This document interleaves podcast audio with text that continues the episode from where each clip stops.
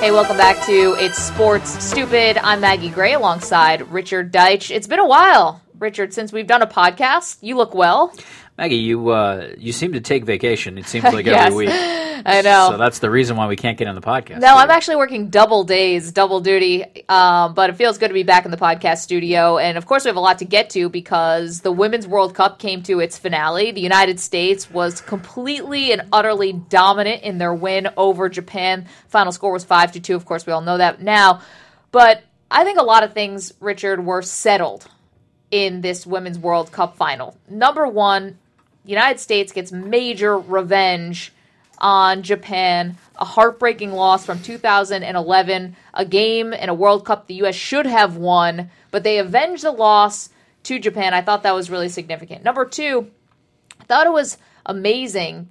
It's so rare that we get a storybook ending in sports. And while it may not be how she wanted to go out, I'm sure she wanted to be playing the entire match. But to send Abby Wambach out with a World Cup win, I thought was a moment that was deserving of someone as great of a talent as she is. It's only right that she has won a World Cup now, considering the gold medal she's won and the mark she's left on the sport.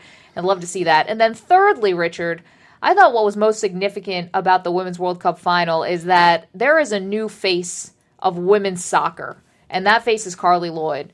What she was able to do was not only record breaking, it was historic, but it captured not only the imagination, but the respect of the entire sports world at large. And that's why I think this Women's World Cup victory was so significant. Listen, no arguing on any of those points. Um, everything you mentioned, I agree with. The victory was incredibly significant. I think the manner in which they won was interesting. That they took such a big lead and that it was almost a coronation, uh, as opposed to. Uh, I mean, I guess you would say that the match was at times competitive, but I don't think anybody ever thought that the U.S. wasn't going to win that game, especially after Lloyd's fourth goal. And you know what's interesting to me is just the number of viewers who watched this game.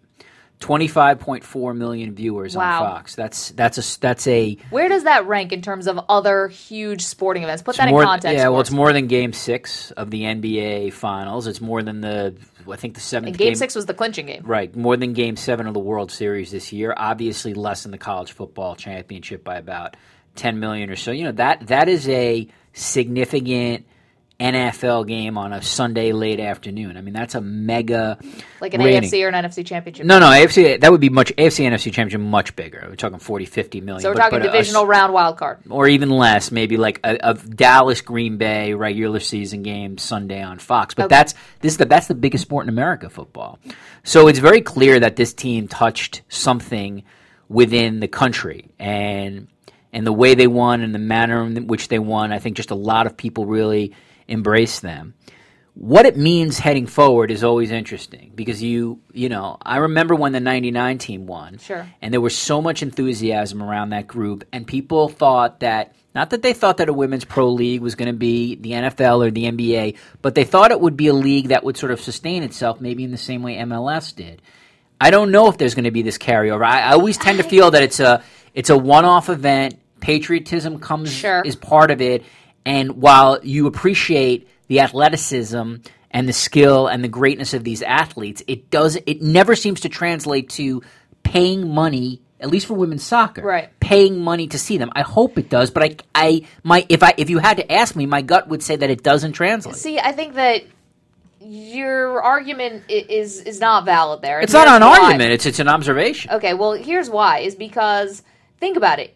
If you didn't have the 99ers, you're not having this team. Whether it appeals to you where you are in your life and whether you're going to dig into your pocket to take money out, it appeals to somebody because this whole next generation of female soccer players grew up and got even better than the 99 team. I mean, you could argue this is a stronger team than the 99 team. So it works for somebody. And I don't think that you necessarily need to judge the success or the value of women's soccer on what it does after the World Cup. I think that's something that we get, we sports writers, we sports fans, kind of get into this trap. It's not- I- of saying I'm like not- the only way that it's significant is But if the, the, you're you're you're now you're now claiming something I'm not claiming. Okay. The, the the event itself is massively Yeah. significant. 25 million people watch this thing in itself in its own box. Like it's an that in- launches careers, it's makes an, careers. totally it's an incredible accomplishment, but you do want to know if the sport on a domestic level Sure. can be sustained after the fact. And I hope it is. The the problem has been historically it has not connected. So you take the accomplishment on its own and it's an incredible accomplishment. I mean, first World Cup since 99. The numbers are stratospheric compared to forget you know, male and other women's Sure, sports. sure. But the next step then is what does it mean for women's soccer in this country on a day to day level? That's important. But let's think about this for a second. What does success mean anymore in the athletic arena? I would argue that success not only means what you're doing on the pitch or on the field or on the court, but it also is how big is your Q rating, so to speak. I mean, I think a lot of the success has to do with where where are you in the sports landscape? How much do we recognize you, and can you make a living off of that? Right. Because But these players could not make a living before But- this win. You saw that. but Richard, they're not making a living after this either. That's going to take a while. Even women Why on the, is that? Okay, That's but even question. women on the LPGA tour have to stay with host families, and even women who play challenger tennis tournaments Right. have to stay with. but host not. But that's not the case for Serena or Sharapova or Well, and- Azarenka and, let's or think of why. Because Right. Billie Jean King and then Venus Williams, who really took the torch from Billie Correct. Jean King, made it a priority. Well, the FIFA. You, you wanted to talk about this. the- equal pay. Right. The FIFA. The FIFA payout is a joke. Yeah, Uh, yes, it is. Uh, the the disparity between what the men make and what the women Yeah. make is a disgrace. On The top men of will the, make about a million each, on top of the larger disgrace that they played on $100. they played on turf throughout this whole tournament. of course. Um, so, but you know, FIFA is a sexist organization. It, It is. is. It has always been that. Um, and quite frankly, I don't know how much FIFA really cares about the American women uh, launching in this country. They're they're a global organization that essentially cares about lining their own pockets. But um, I, I, listen, I don't I don't mean to. Fo- it's not to take away from the accomplishment. The accomplishment's incredible. I mean, you know, I, I cover women's sports. I support it. The, it's an amazing accomplishment. What would be great though is if for there to be a next step Sure. after this event and you know it the only way this generally happens is if women with disposable income 20 something 30 something 40 something go out and go to like Houston Dash games like that's the way you sup- ultimately support the It domestic doesn't have to just be women who are in the audience. Correct. I mean, it has right. to be men. it has to be both, but generally fathers speaking, and daughters. But you need you you can't you have to concede you need women to uh, financially put down money to support these events, or the league cannot sustain. I think you just need time. people with money. I don't think it breaks down into man or woman. I think that you can just. I think it's okay to have a predominantly male audience, even though they're watching a women's for certain, but but the demographics at I guarantee the demographics of women's soccer there are more women. Hmm. and or girls watching or attending than men. okay. I mean, That's a guess. I might be wrong, but I would be f- pretty comfortable that that's the guess. Well, I just hope that this is a moment. Everything in life, Richard, comes down to who has leverage. Right. This is in every walk of life, whether it's LeBron James or whether it's you and I talking We to our don't have bosses. leverage. We never have the leverage. We know that. this. LeBron James always has the leverage. We He know does. that. Even with this magazine. Yes. LeBron James has more leverage at Sports Illustrated than Richard and I combined. I would agree with that. That's 100% true. But leverage is the key to life and getting what you want. And right now, you have two very competing factors. One, you have FIFA, which is a mess, and someone's going to come in and there are reforms that are going to be made. And number two, you have now this Women's World Cup that's drawn in not only viewers, Richard, but sponsors. That's incredibly important. You saw all these women having commercials, their own commercials leading up. Th- This is a sellable item for FIFA. So take a mass rearrangement, which we're expecting to come soon, and take the fact that this is a profitable endeavor for FIFA. And I think now is the moment where women soccer players have a chance to fight to get equal pay or closer. Because right now it's so wide. I mean, the men are getting like thirty-five million. I don't. I, listen. I, I don't. getting like thirty. I don't disagree with you, but don't- you you need other countries then for FIFA to jump. You need you need the women of Germany, you need the women of Brazil, you need the women of Japan to jump on that. Okay. The only way you really have leverage, I think, is ultimately to threaten not to play. Well, right? now's the perfect time because you have a lot of time leading up to. Andrew Brandt of the MMQB always talks about deadlines, right? Right. So this is the time where you have the leverage and you have a massive restructuring, hopefully, that's going to happen in FIFA, and this is the time to strike. I, I I don't think anybody in the world would disagree with you. The question is, can they can you get some kind of coordinated effort where the women's federations in the world get together and make that claim? You know what it's going to take?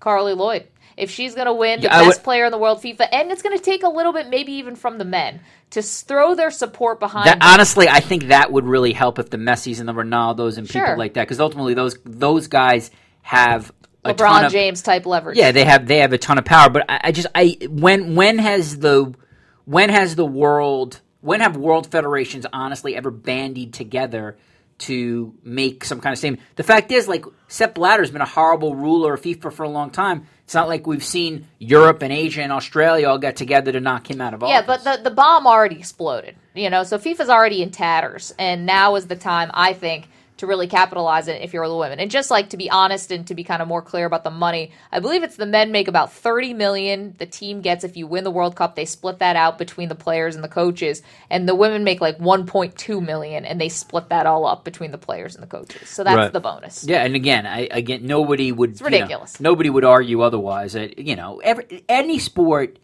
the the pay disparities for all the you know, tennis showed it with Venus and Billie Jean King. But the they with brought it they brought it together. Correct. The point is, any They of these any of these event sports where the event is essentially the same, they should all be making the same Yeah, amount of money. agree. The FIFA will make the claim, well, there's more money in uh, men's television, et cetera, et cetera. It's all bogus. Yeah. It, it should be it should be equal. It's absurd that it's not. I just maybe the cynic in me says that it's not going to change. Richard Deitsch, once again, a nail in the coffin for feminism. I, I, don't understand how that I am nailing any. I am I am str- ardently supporting it. I am just a realist. I you know instead of like how about this? Instead of you living your luxurious Manhattan life, you travel to Lausanne, walk out with a placard, and start And start protesting. protesting. Yeah. You know what? If Enough could- chatter and some some travel for you. Richard, I don't know about you, but I'm one of these weird people who only I agree really with that. got into. I'm not done. Oh, who Oh, only really got into wrestling and the WWE like in my 30s, and I'll tell you why. Because So twenty years ago, awesome. yeah, thank you. so it's because we had so many WWE superstars come on SI now. Right. And I always felt bad. I had to really lean on one of my producers to give me questions for these superstars because I had no idea what the storylines were. I didn't listen. I don't mean to interrupt you, but as you know, I am a wrestling fan. Has Brock Lesnar been on the show? The superstars that we have had on the show, we have not had um, Brock Lesnar on the show. Right. We have had The Big Show. Right, you've had Pick Seth. me up. I feel like Seth Rollins has been on the show, right? No, not Seth Rollins. Oh, I would love to have Mr. Money in the Bank. I would love Right. to have him on the show.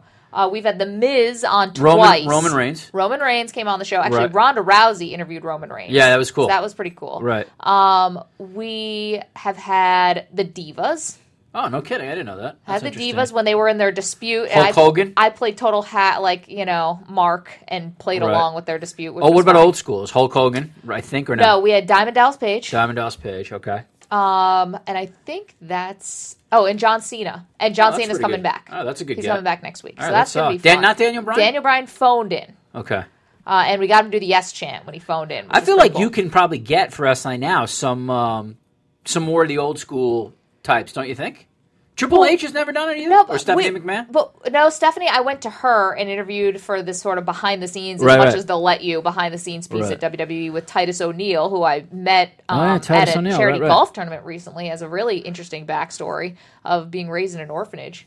Um, and Chris Harvard, Okay. Chris Nowinski, who now is like at the forefront of studying brain trauma and, and concussions and long term effects. Anyway, the one guy who I didn't mention is my favorite guy to interview.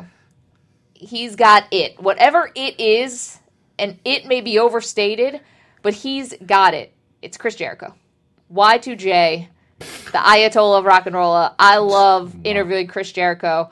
I was lucky enough to have him as a guest on SI Now. Uh, here's a little bit of what we talked about. Of course, he's now the host of WWE Tough Enough.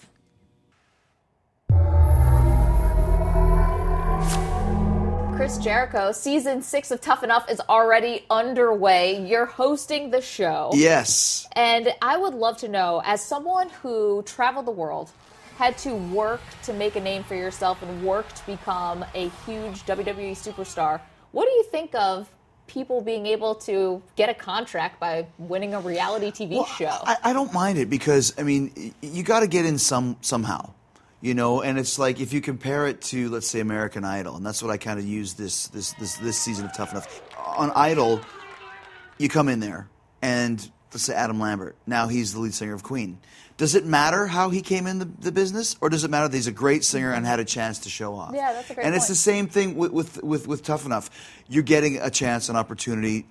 It's it's more uh, getting thrown straight into the fire, but you're going to find out who can stand the pressure and who has kind of that element of being able to do things when they need to do it. you take on sort of this like patronly role, you know, like this paternal role with with the contestants. Is it unusual for someone who is so established to take a younger wrestler under their wing?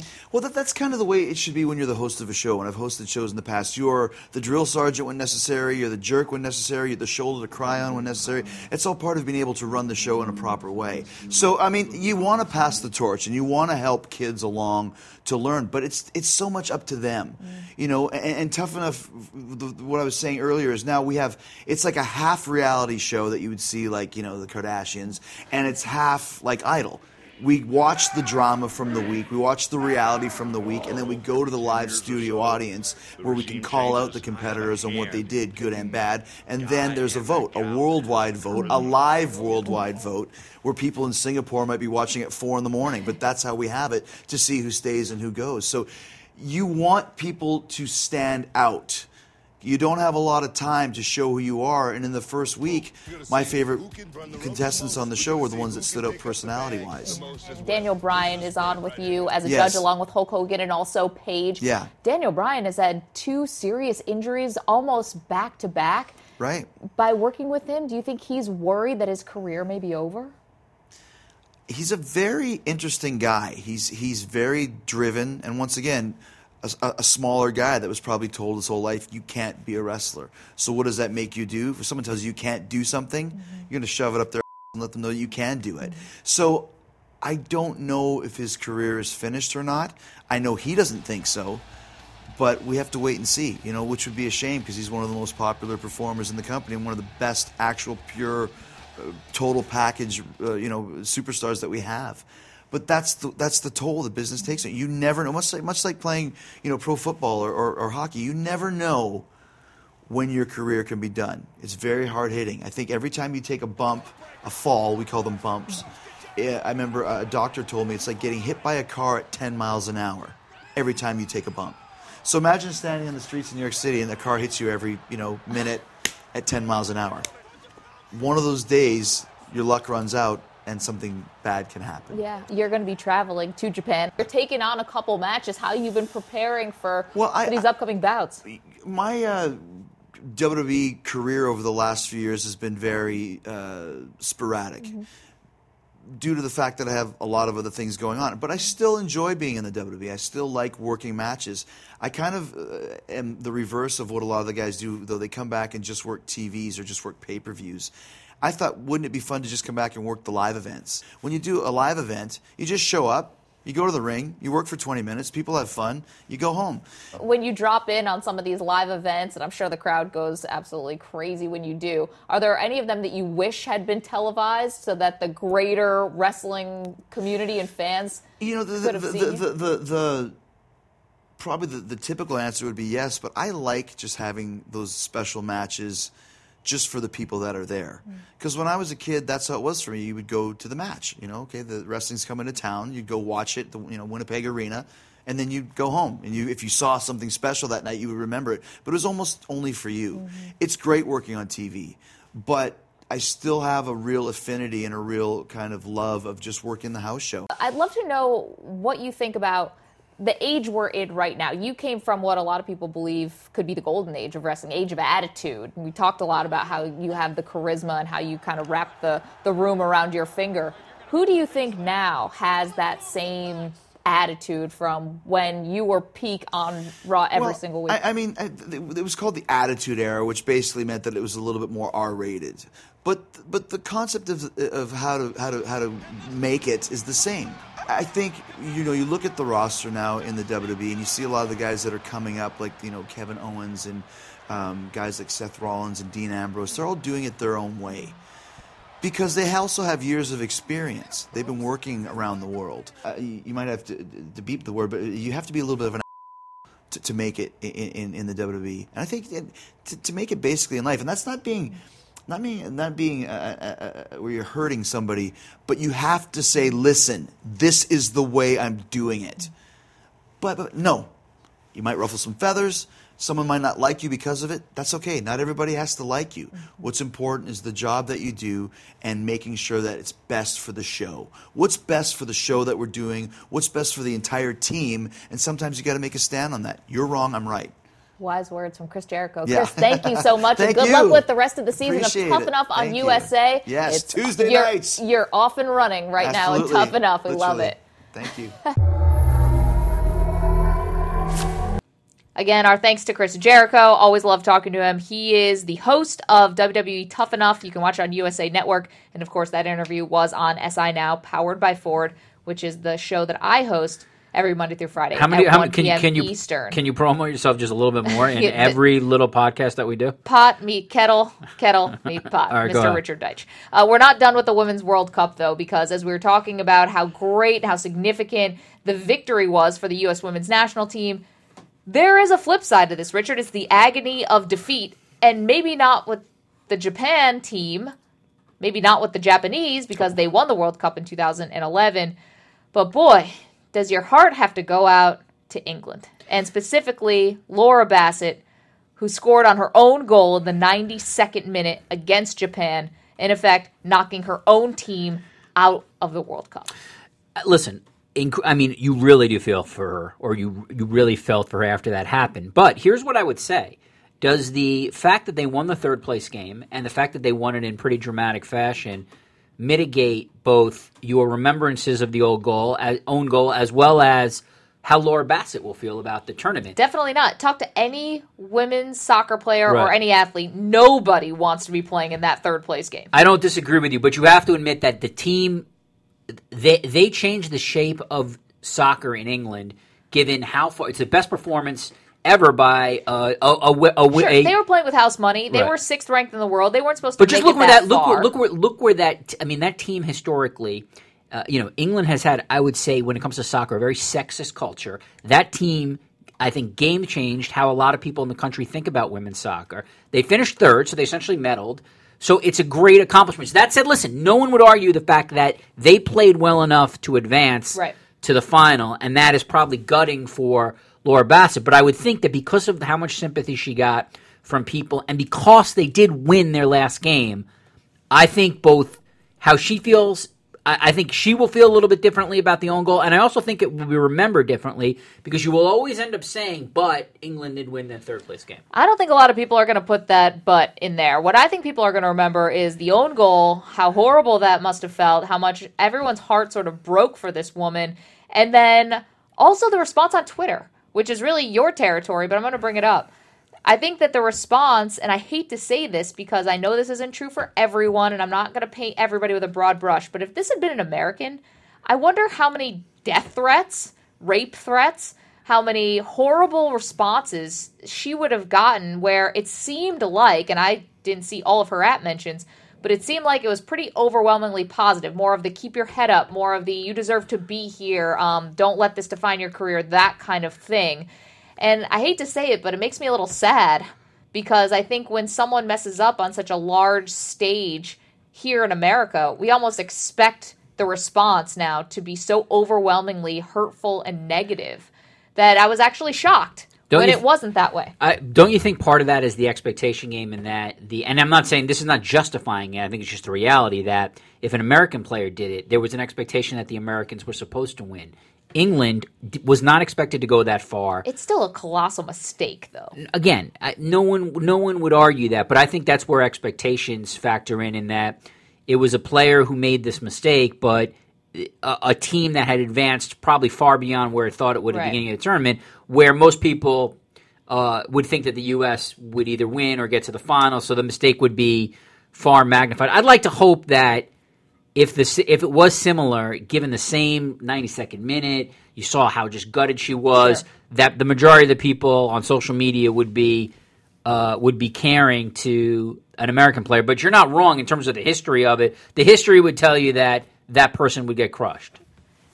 Is Laura Bassett's own goal the most crushing sports moment you've ever witnessed? No. And if not, what is? No, because it's not the final. No, for one person, like an individual, like go back. I'd have to th- I'd have to think about it, but I don't think so because again, it's not because I have to take in what happened afterwards. So if, when when something happens, uh, you know, like uh, it- you know, when something happens and it ends. Let's put it this way: Lolo Jones falling on the ninth hurdle and finishes fourth place in the what was it, the one ten hurdles?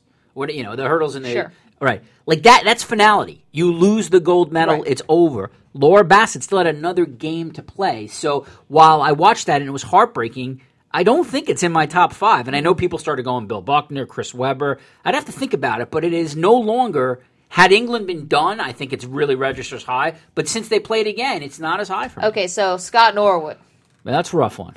Mrs. Wide Right. Right. Although got very So technically, they came in second place. The Bills did that season. Right. Do you think that gives them any solace? I don't think it gives them solace because the um, because They're still AFC champions. the NFL is a different sort of animal than the World Cup, unfortunately, and that like we are cultured in this country, probably nonsensically, to believe that if you don't win the ultimate championship, you know your accomplishments are mitigated. Yeah, the fact is the Bills going to four Super Bowls in a row, as both of us know from having Buffalo ties, is incredible. But they, yeah, they get tagged as being uh, the franchise being losers because they lost the big game. So.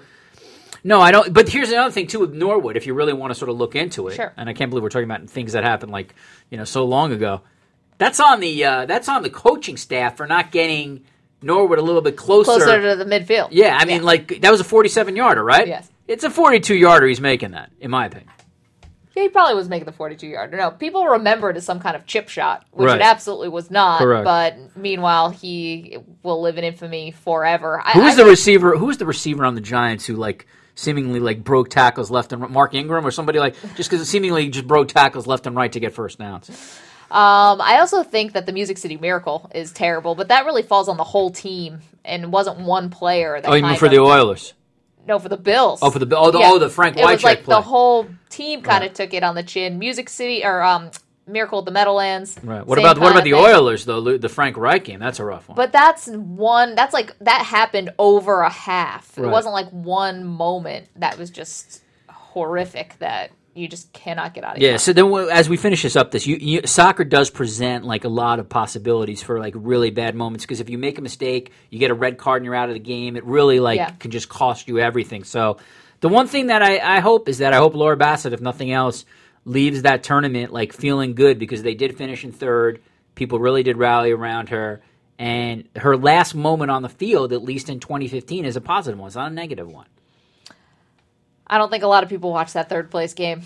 I believe. Uh, I think I want to say like 2.1 million people in this country did, so that's more than you think. All right, maybe so. All right, we're gonna finish it off with our stupid question of the week. It's a question that has nothing to do with sports, just Richard and I and our thoughts and our take on something. So today, Richard, in honor of summer really underway, we're gonna talk about summer camp. We are. All right. And what would you like to know about summer camp, Maggie? Describe what summer camp was like for Richard Q. Deitsch. Q. Uh, so I went to when I was a kid. I went to um, maybe like five or six years of summer camp, mostly day camp, but there were a couple of like week long sleepaway excursions in that. And I really liked summer camp. Summer camp was fun. I can't even imagine you as a child. I don't. uh, Thank you. It's like really hard for me to think Appreciate of that. you any Summer younger camp- or older than you Summer are. camp was fun because there was a lot of sports there. Uh, I remember Were if- you the editor in chief of the summer the camp of, no, newspaper? no, I wasn't the editor chief of anything. But if I remember right, it was like I was like eleven or twelve. So you're like really like you know hoping to play like spin the bottle and stuff like that. So that's why summer camp was fun. If I remember, Richard. Bette Marston is uh, throwing up in our uh, our producer. in- no, it's just hard to. So what I'm pointing it's out hard is to picture you as a youngster. thanks. The, this is the this, again. This is before. It's like I picture a bunch of little kids sitting around to spin the bottle and then die. yeah, As he currently as I is. currently the uh, It's like that can't be. I can't write. So the you know this is before the age of Tinder and everything else. No sliding. You know this is like uh, just wholesome Sliding. Sliding your like the the, the computer Swiping. screen. Swiping. swiping. See, Swiping. I'm so out of the loop. Yikes. Right. So Nowadays. yeah, thanks. So the point- Several bad images. Right. So the point is, what I'm saying is, summer camp was fun because you had like sports, you had like some just like cool like uh, hiking and like you know traveling and stuff like that, and then obviously because it's sort of beginning of like uh, hanging out with the opposite sex, that was. Uh, that was fun too because you know when you're 12, Yeah. everything is it's all even. It's There's all no, an no no one's got ca- no one's got more cash than you. No one's no one's No one's our status. no one's not about status. No one's floating degrees or driving around in a Camaro or a Corvette. It's all about was- it's all about how it's all about how your game is when it comes to your personality. And this is how we know that Richard Deitsch peaked when he was 12. I peaked when I was twelve. So, yeah, yeah. All right, so Maggie, let's, instead of mocking was- me, yeah. let's hear about. Let me guess. You you went to uh, uh, sportscaster school. I'm I thinking, did. right? I went Sponsored to- by Ford. I went to Dick Vitale Sportscaster Camp. Oh, no, I I, did think of a not. worse I camp not. than that. I went to summer camp. So I started going to summer camp for two months, sleepaway camp, Wow. when I was eight. yeah, your parents must have loved you. Well, the real reason was is because they owned a restaurant catering business. So wedding season was always their most busy, and that happened to be in the summer, obviously. so they wanted the kids out of there. it was more like we just needed to go away because it was too much to coordinate us and many, many, many hundreds of weddings. So I went to somewhere sleepaway camp uh, really young, and sleepaway camp taught me how mean other girls can be. really? That's interesting. Summer camp is and girls of that age, I would say from like eight to eighty, no, eight to like 14. it's fourteen. It's like Heather's or something. Like that? Well, nobody died, so not Heather's, and we weren't that that wasn't it didn't go as that far, but it was No, I don't expect Christian Slater to die in your summer camp. um tricks played. It was- summer camp was really difficult, yet taught a lot of great life Right. lessons. So there were cliques in your summer camp. There were cliques like in my- the, the so popular sta- popular wi- status- popular girls. Popular girls, they had the better Jocks. clothes. They had like the cuter outfits. Right. They even though no one had any cash, they some of them had credit cards at the time. I don't know what you do with a credit card at camp anyway, but there was much there was a lot of status going on. Why didn't you like sort of be like girl with the dragon tattoo kind of play Yes, where you're like you're totally, you're uh, totally goth me. and black, I was the out- badass. Nobody, nobody messes with you. That'd be awesome. believe me, I was the outcast without having to try that hard. Right. Because when you're born my height, You were tall then I too. was five eight at summer camp when everyone else was like 11. I was 5'8", 11 years old. They're all like four foot seven. wow. So not only was I like this Amazon woman, just Right. kind of like stalking around this uh, Pennsylvania summer camp, You're like Shaq. but it got to the point where the girls in my bunk once cut my hair in my sleep. Oh, Isn't that just terrible? that is awful. Did you do? You couldn't do anything about it. Right? There's too Luckily, it actually has not left as deep of a scar as I thought it was going to. So one day I planned, plotted that I was going to run away from camp. So part of this was I'm from the boondocks originally. I'm from upstate New York Right. with like the hill country people. And all these girls were from downstate. They were from New York and Long Island Right, and right. Jersey and Connecticut. They were just much more advanced than I was, just very sophisticated, even though I was very tall and goofy. So I had this thought that I was going to run away from camp. I planned it out. I like packed up a little backpack and I was like, "This is it. As soon as everyone goes to sleep, I'm out of here and I'm Solo? gonna leave Solo or did you have a I'm gonna. I'll, I'll end up like hitchhiking. I mean, what did I think was gonna happen? Right. I got two feet outside of my bunk and it was so dark. It's so scary. I turned right back around Wow. and walked right back into the bunk. All right. Well, who knew that this there's there's so much uh, psychology based on. So did, so did you did you ever become buddies with the girls who cut your hair? Did- No, we right. never became buddies, but I remember once walking across my college campus And by then, I'd kind of like grown into myself a little Right, bit. right. I was a little bit more, you know, with it. I, I kind of traveled. I travel the world a little bit saw at that one of point. these girls. and I saw two of them Nice. walking across the quad, and I thought to myself, never again, never again. Would- I would have bought a pair of scissors at the school store and gone to town. that would have been a way better ending, but I was I was still probably a little intimidated. By All right, all right. Well, listen, we learned a lot about Maggie. Betty, Yeah. would you like to give us any of your summer? Uh, Summer camp Summer in, in, uh, in stuff? Florida, in Central Florida. No, I NASCAR actually. camp? Jesus. NASCAR. NASCAR camp. Who are you? That's I'm not badass. that much of a hillbilly. Come on. No, I grew up in Tampa, Florida, and uh, in Tampa, a lot of us go to camp up in North Carolina. There's several um, girls' camps and boys' camps up there, kind of uh, in the Blue Ridge Mountains. So for a month every summer for five or six years, starting at age uh, was I eight turning nine or nine turning ten? My birthday is at was always at the end of the session because it's the end of July. So I would go for a month.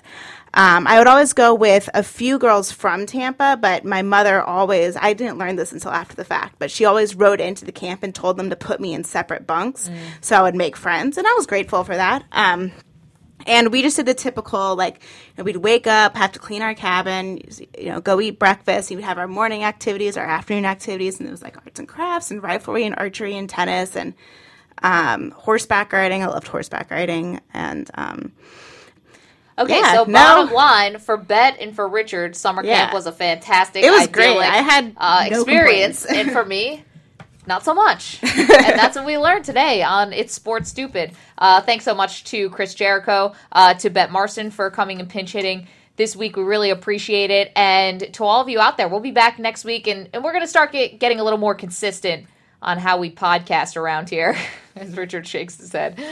Uh, thanks so much for listening, and we'll talk to you next time.